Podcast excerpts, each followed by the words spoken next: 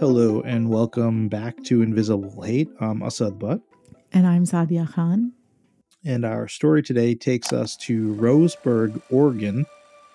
In October of 2015, Tracy Heu lays face down on the floor of classroom 15 at Umpqua Community College. She presses her face against the cold tile, her heart beating wildly out of her chest. Several students lay huddled to Tracy's left and right, frozen with fear. Amongst the group, several lay unmoving. Towering above the huddled mass, a 26 year old man stands with a gun in his hand, and one by one, Tracy's classmates rise at the request of the gunman. Within seconds, she feels them crashing back down beside her, crumbling to the floor in a spray of bullets. Tracy closes her eyes and attempts to slow her breathing. With any luck, he'll think she's dead. There she remains, quiet and still, as the blood of her fellow classmates pools around her. This is Invisible Hate.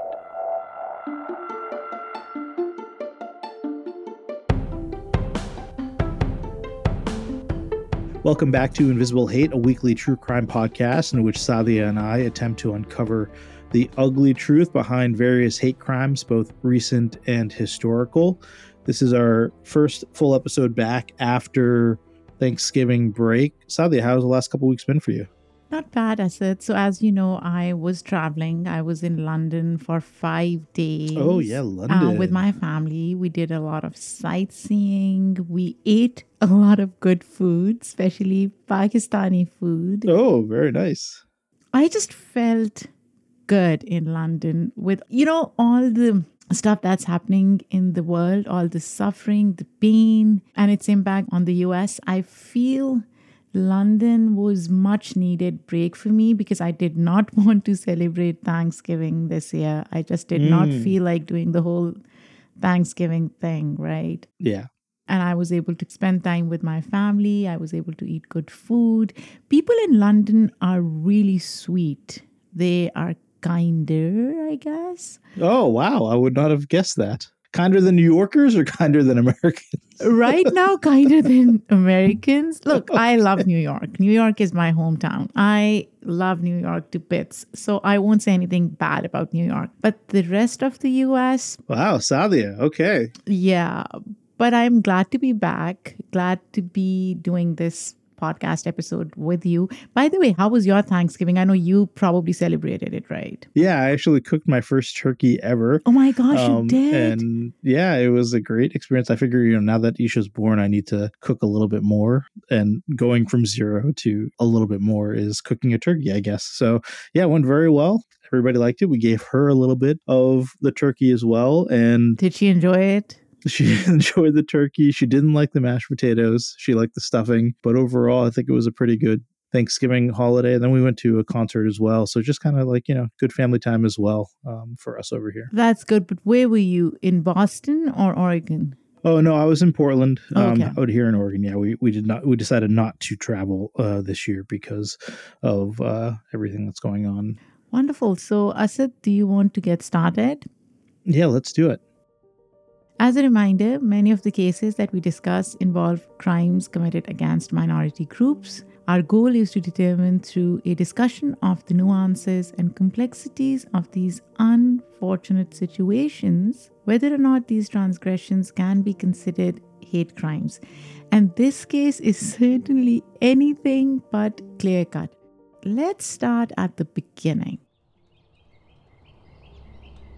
It's 10 a.m. on October 1st, 2015. Several students sit in a writing class at Umpqua Community College in Roseburg, Oregon.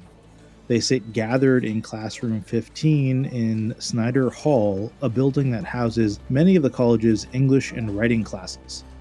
About 30 minutes into the class at around 10:30, a 26-year-old student named Christopher Harper Mercer enters the classroom. He's wearing black clothes, a bulletproof vest, and get this, a smile. And as you can imagine, Saadia, he also has a gun in his hand. And so when he enters the room, he raises his gun and takes a shot at the back of the classroom. It's just a warning shot, but still, as you can imagine, Saadia, pretty scary. He then orders the students and the teacher to go down on the floor and tells them to lie face down on their stomachs.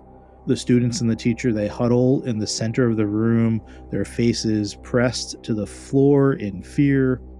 In an interview with ABC News, survivor Anastasia Boylan recalls this terrifying moment.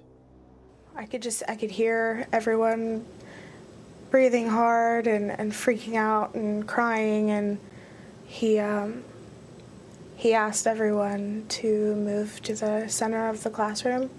So we all kind of just like army crawled to the center. Saadia, as you can imagine, the situation, you know, she was so terrified. Next door in classroom 16, a student kind of hears what's going on and gets up to shut the door. She basically wants to prevent the shooter from coming into that classroom. And as she does, Harper Mercer shoots her several times in the stomach. He was just standing in the entrance of the other classroom and saw her trying to close the door and shoots her a couple times. Oh my gosh. So, stepping back into classroom 15 now, Harper Mercer then places a backpack on the front desk and pulls out an envelope. He then looks at 18 year old Matthew Downing and he says, Hey, kid with the glasses, you're the lucky one. I won't shoot you if you give this to the cops. He then hands Downing an envelope and instructs him to sit at the back of the class. And that's where Downing will now be forced to watch the horror that is about to unfold. Okay, so this is really, really horrific to me as you're narrating.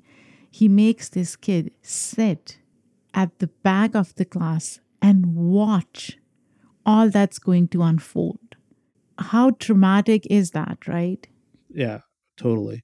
You know, and as police will later discover, the envelope contains a flash drive with Harper Mercer's six page letter outlining his motivations for the shooting. This will soon be referred to as his manifesto. Can we stop calling it manifesto? I feel like yeah, manifesto still that. seems or sounds more professional. This is just fucked up, right? So why are we using these terms? Yeah, I think that's that's a great point. I feel like we've talked a lot about people with manifestos and I agree we're giving it too much credence. Exactly. So what happens next, Asad?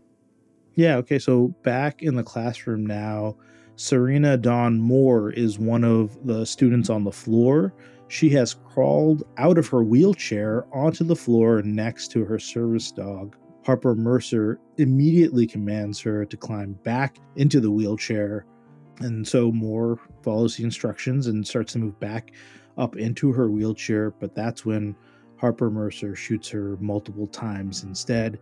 Moore crashes to the floor and she dies, the first of many of Harper Mercer's many victims. Wow.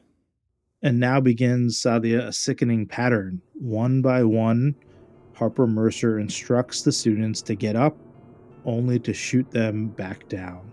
He asks several students personal questions before shooting them. This includes questions about their religion. According to the statement released by Matthew Downing, that student that was sitting in the back, he says, and I quote, the shooter asked one of the other students to stand up, and when he did, asked him if he was religious. The student said he was Christian and was shot. He then had another student stand up and ask him the same. When he answered Catholic, the shooter then asked if he believed in the afterlife. That student said, I don't know. And the shooter thanked him for standing up for his beliefs and shot him.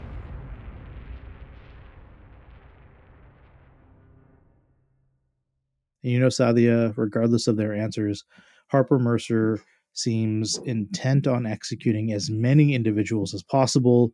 One by one, he shoots his victims. And remember, sitting in the back of the class, gripping that envelope in fear, Downing, Matthew Downing, sees it all. He watches in horror as Harper Mercer shoots his professor, Lawrence Levine, in the head, laughing as he does so. He then watches as many of his classmates suffer a similar fate. Here's survivor Anastasia Boylan again, who was shot in the back but thankfully manages to survive. I didn't think I was going to make it. I, um, last thing I remember praying was, uh, that my family and my loved ones, and that the family and loved ones of my peers would somehow know that we're all okay. From her wheelchair. I said this is so tragic and so traumatic. As you were narrating this for a second, I thought maybe he was going to target people based on their religious identity. But it seems like he was killing students indiscriminately. There wasn't a particular religion or religious identity that he was targeting, at least for now. Maybe the right answer didn't come up. Maybe if someone said a religion that he agreed with, he wouldn't have shot them. But it seems as of right now, no matter what religion that they answered or no matter how they answered the question, he was going to shoot the victims. Hmm. So Saadia, remember this was at 10:30 when this all started. At around 10:40, police arrive on the scene. Two officers, in fact, approach the school. Neither man wears a bulletproof vest. Noticing their arrival, Harper Mercer leaves the classroom to engage in a shootout with the officers. He opens fire on the policemen, who fire three rounds in response. One of those bullets lodges in the gunman's side, and when he gets back inside of that classroom number 15, Harper Mercer lays down on the ground and shoots himself in the head. The rampage has finally ended. Oh my god. Yeah, sadly, and this was remember this was just like 10 minutes. Within 10 minutes, all of this transpired within only 10 minutes. So, you know, as soon as Harper Mercer shoots himself, wasting no time Downing the kid in the back of the classroom, shouts for another student to kick the weapon away from the gunman's hand. The surviving students then sprint from the room as fast as possible. As you can imagine, they you know they want to get away from the scene. They exit Snyder Hall to find a slew of police gathered outside, and the officers, you know, they don't know what's going on because obviously it's chaotic. And so they actually point their guns at Downing as he waves that envelope, you know, at them. But thankfully, you know, nothing horrible happens outside. You know, once it is confirmed that he is in fact not the shooter, Downing hands over the envelope. And over the next few hours, students and staff are evacuated from the scene. The police search each and every one of them they check their jackets and bags for weapons before putting them on buses. They're then driven eight miles south of the college to Douglas County Fairgrounds, where family members anxiously await their arrival. Some are blessed with joyous, relief inducing reunions, and others, as you can imagine, Saadia, are not so lucky. That's because Harper Mercer leaves nine people dead, not including himself, and at least seven others injured three of whom were in critical condition. Umpqua Community College will never be the same. Wow, Asad this is so incredibly tragic. And being a mom, I can imagine what these parents must be going through. It must be devastating for them. And I'm sure the community must have been devastated as well. How did the public respond to this atrocious event? You're right, Saadia. The community was absolutely devastated by the shooting. Many were left to grieve the loss of loved ones, while others remain traumatized by the shooting, unable to process what they had seen or experienced. But in a moment of shared loss, the community came together like never before. Here's how one resident explains it to NBC News. If anything we come out of this, it's everybody feels a lot more close knit. They're coming together to mourn and to heal. And on the night of October 1st, 2015, hundreds of community members gathered in Stewart Park for a candlelight vigil in honor of the victims of the shooting. The college soon built a permanent memorial in their names nine illuminated metal globes constructed from cutout hearts perch atop stone columns overlooking the Umpqua River. Residents and businesses put up signs and stickers proclaiming Roseburg strong. The shooting also elicited a strong response from politicians. On the day of the shooting itself, President Obama gave an impassioned speech at the White House in response to the shooting. In that speech, he not only expressed his support for the community, but made a fierce plea for gun control in the wake of the shooting. There's been another mass shooting in America. That means there are more American families, moms, dads, children whose lives have been changed forever. That means there's another community stunned with grief and communities across the country forced to relieve their own anguish and parents across the country who are scared because they know it might have been their families or their children. I'd ask the American people to think about how they can get our government to change these laws and to save lives and to let young people grow up. And that will require a change of politics on this issue. And it can change. May God bless the memories of those who were killed today. May He bring comfort to their families and courage to the injured as they fight. And then, you know, just a couple days later, on October 9th, President Obama traveled to Roseburg, where he met with several survivors and family members of victims. However, several Roseburg pro gun advocates protested the president's visit. They were angered by his push for gun control. Here is one of them in an interview with NBC News. He's here for a gun grabbing agenda, and, and you know, our, our town is in mourning.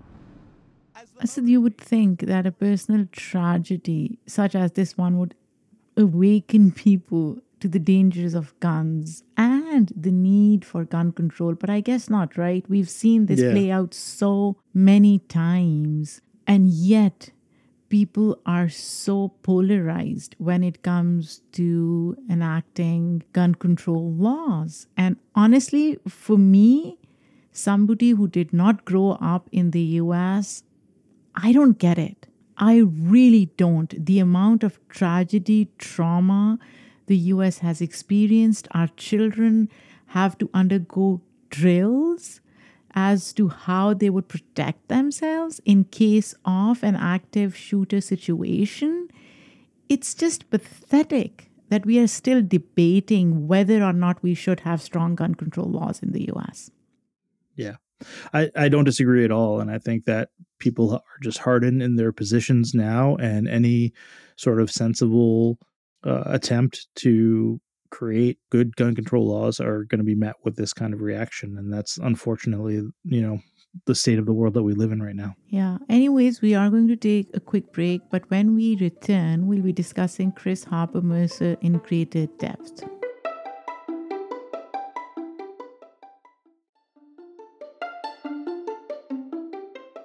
Welcome back to Invisible Hate. So, Asad, can you tell us more about the gunman Chris Harper Mercer? Yeah, certainly, Saadia. So, from a young age, Chris Harper Mercer was incredibly angry. His mother, Laurel Harper, describes her son as perpetually mad at the world. In an interview with the LA Times, she said, and I quote, I mean, he was born angry pretty much. I mean, even the doctor said he was one angry baby. What the hell, Asad? Like, this just doesn't make sense to me. Like, a baby, you can tell how angry the baby is. Yeah, I mean it's it's definitely foreign to me, uh, for sure. At the age of five, Harper Mercer tried to jump out of a moving car. And then, also, according to the LA Times, in his later years, Harper Mercer was diagnosed with Asperger's syndrome, Ah. which can limit social development and lead to behavioral meltdowns. Yeah, and then according to Oregon Public Broadcasting, he received several other psychiatric diagnoses, some of which conflicted with one another. He took medications for many of these issues, but ended up giving them up due to the side effects. And according to a lot of reports, his rage just never went away. In the LA Times again, that interview with Laurel Harper, his mom, she explained that when he was small and acting angrily, she would wrap him up in a bear hug until he gave up. But in recent years, she felt she had no solutions for his uncontrollable rage. At the age of 19 or 20, Harper Mercer once pointed a shotgun at her out of anger. Thankfully, she was able to calmly talk him down, but she refused to call the police, fearing that they would send him to jail. Harper Mercer had never held a job but earned some money by selling his used video games. He then used that money to buy guns. Investigators found 13 uh, that belonged to him. Oh my gosh, Asad this is so mind boggling.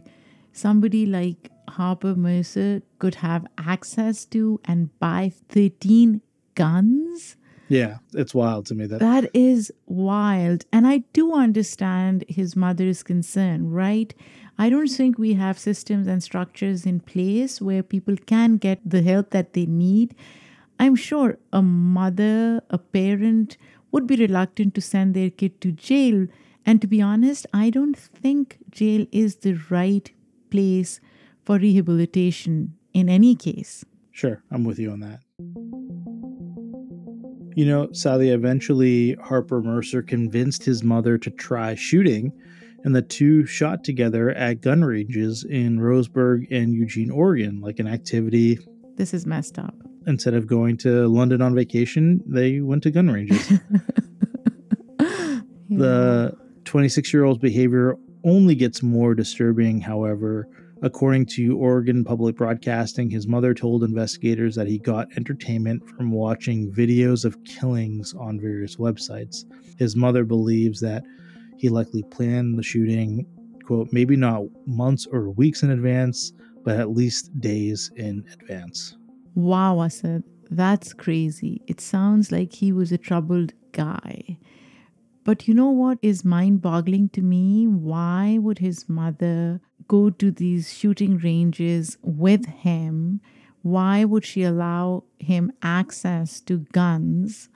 Um, and why wouldn't she report him to some social services? And again, I don't know what the right course of action here would be, but I wish, I wish she had thought of some alternatives, not the jail, not the police, but somebody else. I mean, I'm not surprised by them doing a mother son activity of going to the shooting range. I am surprised that she didn't try to get him help in other ways to deal with his anger and and maybe she she did. I mean, clearly he was going to see doctors because he had all these diagnoses, but you know, obviously more was needed.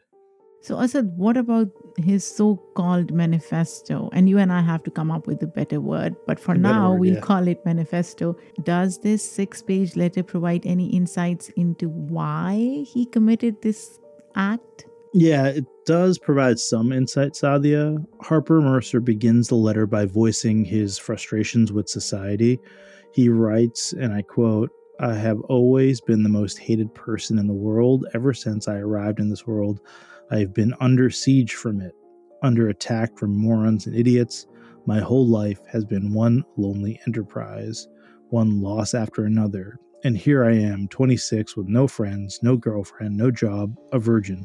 I long ago realized that society likes to deny people like me these things, people who are elite people who stand with the gods. End quote. To Harper Mercer, these elite, godly people include several other mass shooters who serve as inspiration to him. This include the 1999 Columbine shooters, the 2012 Sandy Hook shooter, and the 2014 Isla Vista shooter, and several others. And remember, we did that episode on the Isla Vista shooter, Elliot Rodger, Yeah. in uh, November of this year. So definitely check that episode out if you want to learn more about that one. Harper Mercer in the manifesto makes it clear that he has spent time studying and critiquing each of these mass shooters. So, yeah, Saadia, he makes it clear in the manifesto that he has spent time studying and critiquing each of these mass shooters. Oh, wait. So, Asad, he was critiquing and like he was studying and critiquing them, but he was also inspired by them, right? Yeah, I think honestly, he what he was trying to do was uh, uh, he was inspired by them, and he was trying to figure out where they went wrong in their attacks, so that he could be better in his attack. Oh, okay. And you know, as seems to be the case with many other shooters before him, Harper Mercer's violent actions appear to be a culmination of his frustrations with his loneliness and anger, as well as his psychological struggles. He is clearly angry with the world and seeks to punish others for his unhappiness. And, you know, Saadia, he believes himself to be a martyr, dedicating his actions to all those like him. I mean, he even compares himself to Jesus Christ, which is just also uh, completely insane. And believe it or not, Saadia Harper Mercer's manifesto only gets worse. There seems to be some satanic elements to his actions. He writes that he has been forced to align himself with demonic forces. What was once an involuntary relationship has now become an alignment, a service. He basically goes on to say that he is serving demons and that he will return to kill and kill again. It's just really some dark, otherworldly stuff, Saadia. Okay, so does he believe in God or not? I'm confused because he thinks of himself as Jesus Christ. Jesus Christ, yeah. And then he also aligns himself with demons. I am really confused here. To make matters worse, Harper Mercer devotes a large section of his manifesto to criticisms of black men. According to Oregon Live, he writes, and I quote, I don't hate blacks, just the men, end quote.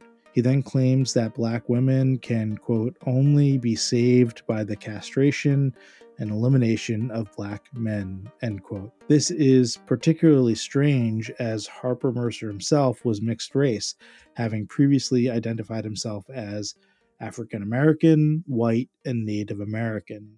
But he appears to blame black men for attracting the women that did not want him. While these comments seem to lack a direct connection to the shooting, they serve as further indication of his kind of warped mindset. Wow warped mindset seems like an understatement, Asad. What a crazy manifesto. I don't know how to react anymore. So, we are going to take another quick break, but when we return, we'll be discussing the victims who tragically lost their lives in this horrendous shooting.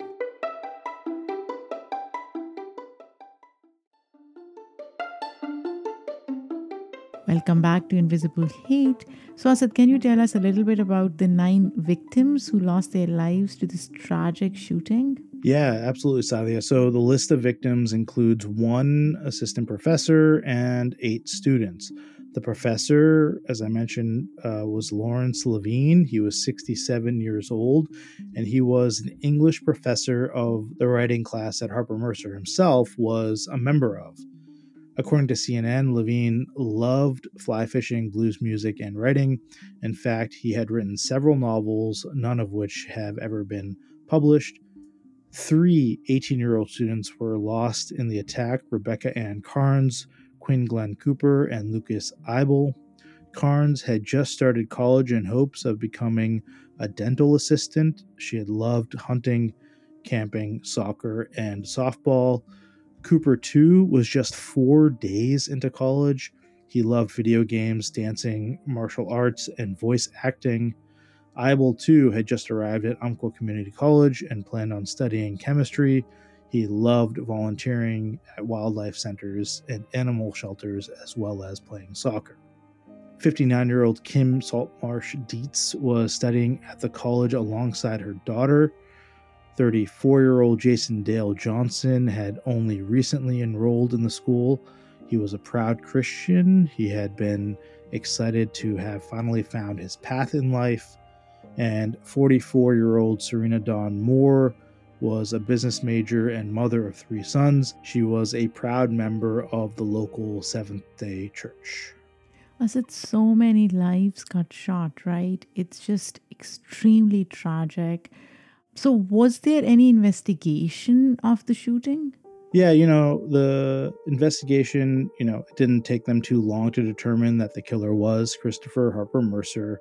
However, questions soon began to arise as to how the 26 year old had acquired such a large arsenal of weapons. Police had found six guns and an abundant collection of ammunition at the school. They later determined that he owned a total of 13 guns, as we mentioned. It was soon revealed that his mother, Laurel Harper, had supplied him with money, some of which he may have used to purchase guns. The FBI therefore began an investigation of Laurel Harper to determine whether or not she was involved in the shooting. It was ultimately concluded, however, that Harper Mercer had acted alone and no charges were filed against his mother. With that, Saadia, why don't we get to our primary question of the episode? Should the Umpqua Community College shooting be considered a hate crime? So this is a difficult one for me because the way I see it, he shot a wide variety of individuals of different age groups, races, religions. Honestly, to me, it doesn't appear to be a hate crime. Now, granted, he did ask students about their religious affiliation before he shot them, I still think it was just a random act of violence perpetrated against random people. No specific motive as far as I can see it. I think that's right, Saadia. That's kind of how I see it too. There is something that we saw when we were doing our research is that a friend of the shooters told investigators that Harper Mercer was, quote, very anti Christian and had spoken of being inappropriately touched by a man at church when he was young. And so, you know, if that's true, maybe there could be some religious motivation for why he targeted the people that he did. But as survivor Tracy Heu told the New York Times, if religion had been a motivating factor for Harper Mercer's attack, he likely would have asked every single person their religion and would have based his shots on their responses, which, you know, didn't happen. Exactly. And in his manifesto, he points to loneliness, anger, and frustration with society as having a large impact on his decision to launch this attack, right? So, if exactly, anything, yeah. it's more about how he felt in terms of how the society treated him. His perception of how the society treated him was probably a trigger for him to carry out this violent act. Uh, you know, I think I'm I'm with you that it, this doesn't constitute a hate crime. I do wonder why he decided to target the college as opposed to you know anywhere else that he could have targeted. You know was there something specific about that classroom his classroom that he felt like that's where he wanted to kill people? And we didn't find anything in our research you know to point in any direction whatsoever. Yeah that would be an interesting point to look more into. So asad how is the community of roseburg oregon doing today yeah, Saadia, on the surface, the community seems to have largely healed, but beneath the surface, many individuals continue to struggle with the tragedy of the shooting. Janet Perkins, the mother of the 18 year old victim, Quinn Glenn Cooper, remains plagued with grief. She and her son, Cody Glenn Perkins, have struggled with mental and physical health conditions, many of which they believe have been exacerbated by their endless grief.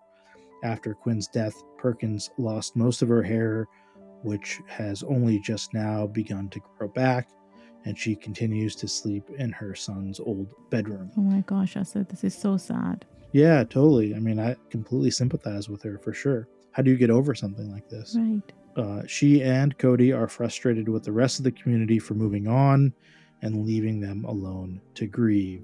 In an interview with CNN, she said, and I quote, it felt like there wasn't a space for our sadness anymore, like everyone just wanted to forget it happened.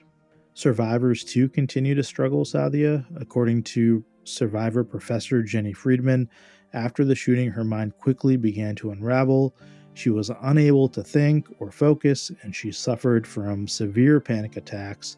She was ultimately forced to take a two year break from teaching while she focused on her mental health. She is now unable to remember much from the first three years after the shooting. In an interview with CNN, she said, and I quote, I thought that I had early onset dementia and spent time planning who would be the guardian for my son. I'm missing almost three years of my life. My memory is still coming back in bits and pieces. Years of therapy have helped her fill in some of the gaps, but to this day, she remains damaged by this dramatic shooting and we can only hope that people like Perkins and Friedman continue to heal so that they can go on to live happy and healthy lives. Absolutely, Asad. Now, unfortunately, many people across America struggle with such trauma and grief to this day, right? gun violence remains a massive problem within the United States, claiming an average of 43,000 lives each year. Let that sink in. An average of 116 lives per day, according to statistics released by the Giffords Law Center to Prevent Gun Violence. Mass shooting events, in particular, have become all too common, as is evidenced by the 2012 Sandy Hook school shooting, the 2018 Parkland shooting, the 2023 Nashville school shooting, the 2014 Isla Vista shooting, and unfortunately, many, many more shootings. Now, we are in a crisis, and we can only hope that change and progress are around the corner. But to be honest, Asad, I am very skeptical that anything positive will happen anytime soon and any sensible gun control laws will be passed. And I can only hope that people will see the impact, the devastating, traumatic, horrendous impact of school shootings or shootings in general on people and communities. Asad, is there a way listeners can help? Yeah. So I think, you know, there are a bunch of ways that you can honor the victims and the thousands of Americans that suffer from gun violence every year. One of the primary ways in which you can do so is by donating or becoming involved in nonprofit organizations like the Coalition to Stop Gun Violence or Everytown for Gun Safety. We'll have links for those in the show notes.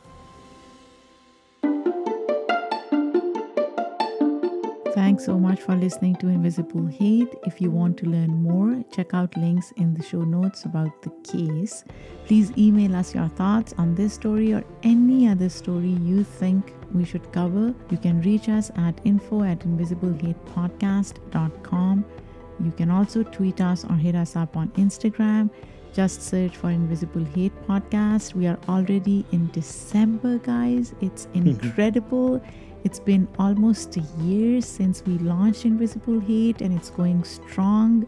We are so proud of the work that we've done so far, and we couldn't have done it without all of you, each and every listener who is listening to us right now.